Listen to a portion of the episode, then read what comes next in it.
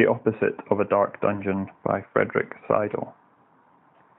Three hundred steps down from the top, pilgrims are looking up. The temple is above in a cave.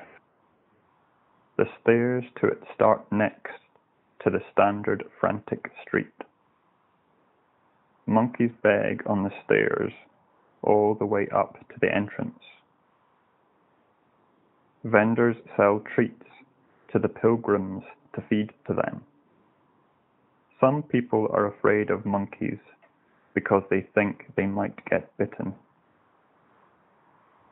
When you finally reach the top, somewhat out of breath, you enter the heavy cold darkness and buy a ticket.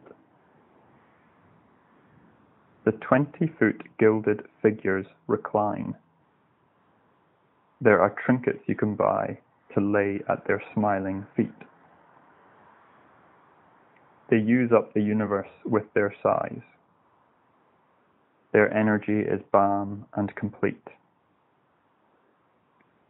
Everything in the cosmos is in the cave, including the monkeys outside. Everything is the opposite of a dark dungeon. And so a messenger from light arrived. Of course, they never know that they're a messenger, don't know they carry a message, and then they stay a while, and then they leave.